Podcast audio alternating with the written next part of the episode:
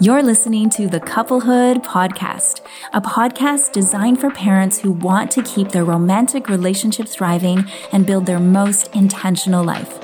I'm your host, Allison Villa, psychotherapist and relationship expert.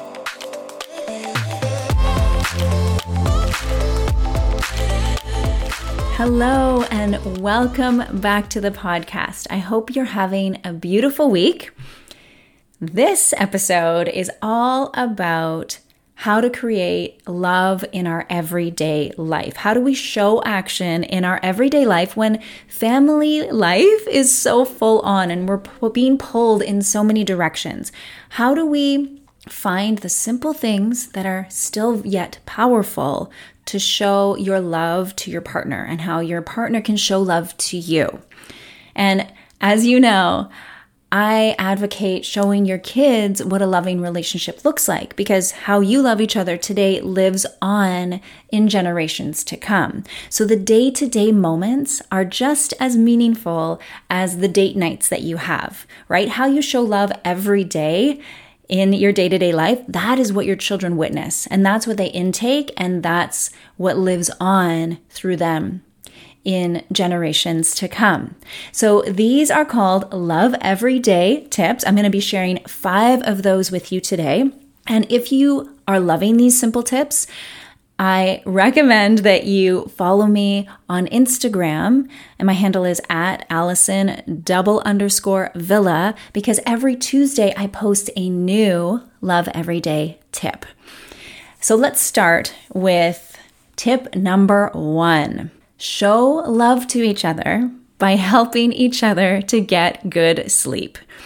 Now, if you have listened to episode 24, which is how to connect when you're tired, you know you've heard me speak about how important sleep is. It affects everything in your life. So, especially if you are a new family and you have a new baby at home, or even a child who is not yet sleeping consistently through the night, this affects your physical well being, your emotional well being, it affects your neurological health.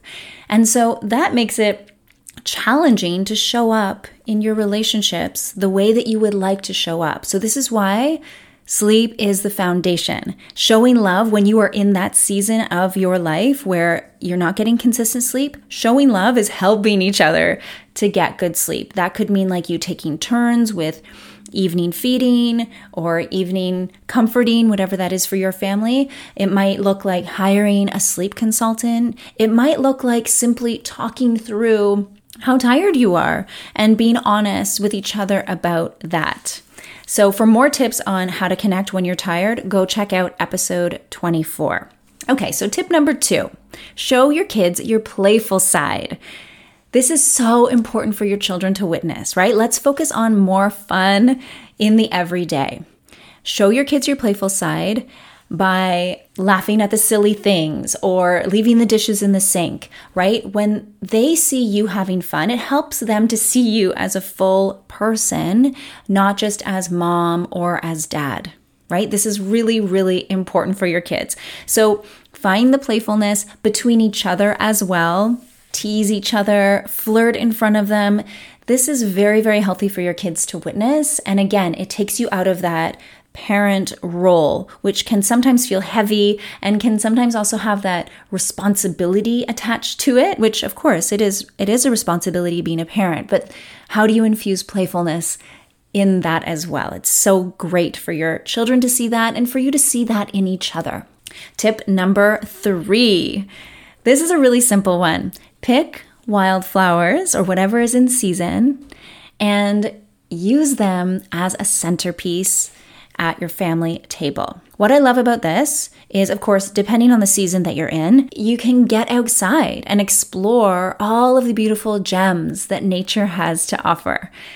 You can pick a really beautiful bouquet and then offer them to your partner as an expression of your love. I was out for this walk and I was thinking of you. And I picked these for you. And then when you sit down as a family, there you are enjoying that and remembering that you were being thought of. And that physical reminder, right? That little vase of flowers on your your dinner table, it's that reminder as a family, oh yeah, look at these flowers. that mama picked for us or that papa went to pick with the children, you know? There's so many fun ways to incorporate this. So, doing it as a family, so even saying, oh, yeah, we're out for a family hike, let's go pick these flowers for dad, or let's go pick these these cool colored leaves for mom, right? It can be something that the whole family can participate in and it's it's showing them, "Oh yeah, this is a way of expressing love, of showing that we're thinking of the other person." Tip number 4. Play your favorite game as a couple. So this is again coming back to reconnecting to playfulness in your relationship, right? Being connected to your partner truly makes the challenges of parenting more bearable and it makes the joys of parenting much sweeter as well.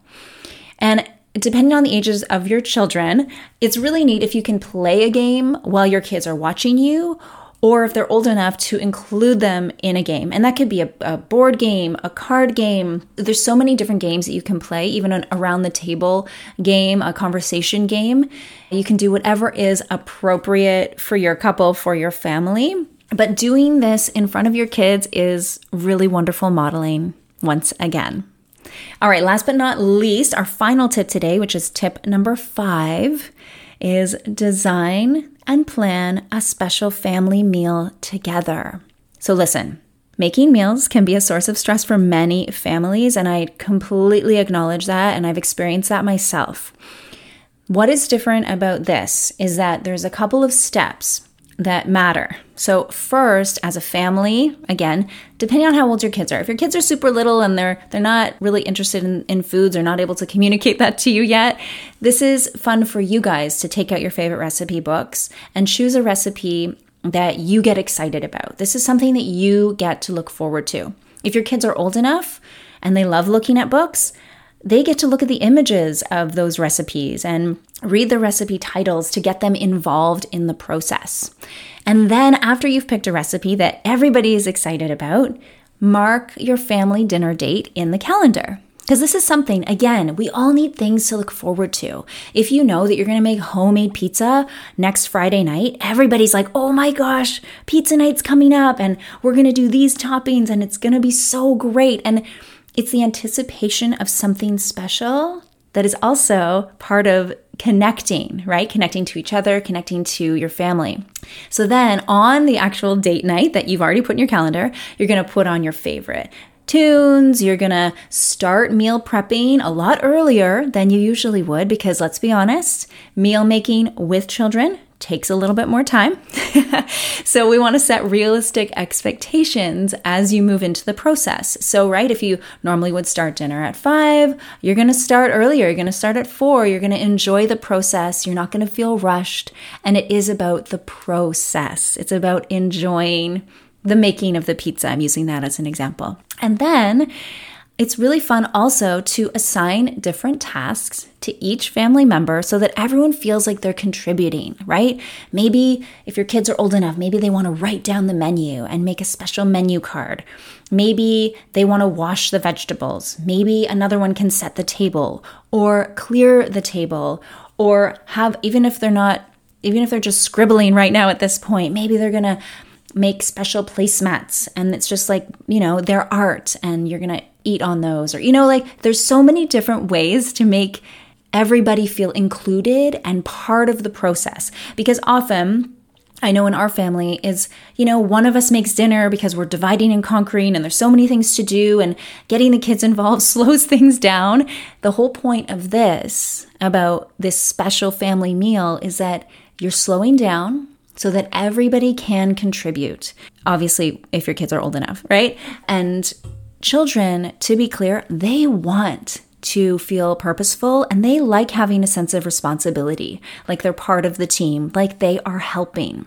So let them, let them be involved in the process. All right, I'm going to just review those those 5 tips for you. So these are love everyday tips, and if you love them, head on over to Instagram where I post these new tips every Tuesday. So, tip number 1, Help each other get good sleep. Sleep is the foundation of everything. Tip number two show your kids your playful side. Tip number three pick wildflowers and use them as a family centerpiece for your dining table. Tip number four play your favorite game as a couple. Bonus if you can play it while your kids are watching or include them. And tip number five design and plan a special family meal together. All right, you guys, thanks for tuning in, and we will connect with you next week. Thanks for tuning in to the Couplehood podcast. It says so much about you that you're carving out this time for yourself and for your relationship. If you've enjoyed this episode, please leave us a review. Your ratings and reviews help more people like you find the podcast. Don't forget to subscribe and share this episode with someone you think would love it. Head over to AllisonVilla.com to learn more. A special shout out to my podcast editor, Emily Millane from theultimatecreative.com. You are a rock star. All right, you guys, until next time, I'm Allison Villa, wishing you love on your couplehood journey.